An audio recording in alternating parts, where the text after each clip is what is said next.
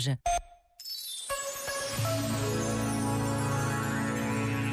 No meio de tantas tensões, podemos chegar a pensar que as pessoas que vivem em paz são pessoas que vivem fora do mundo.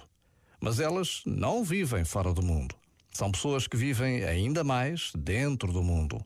É que, como dizia Viktor Frankl, elas sabem que entre o estímulo e a reação há um espaço de liberdade que cada um escolhe como viver a experiência.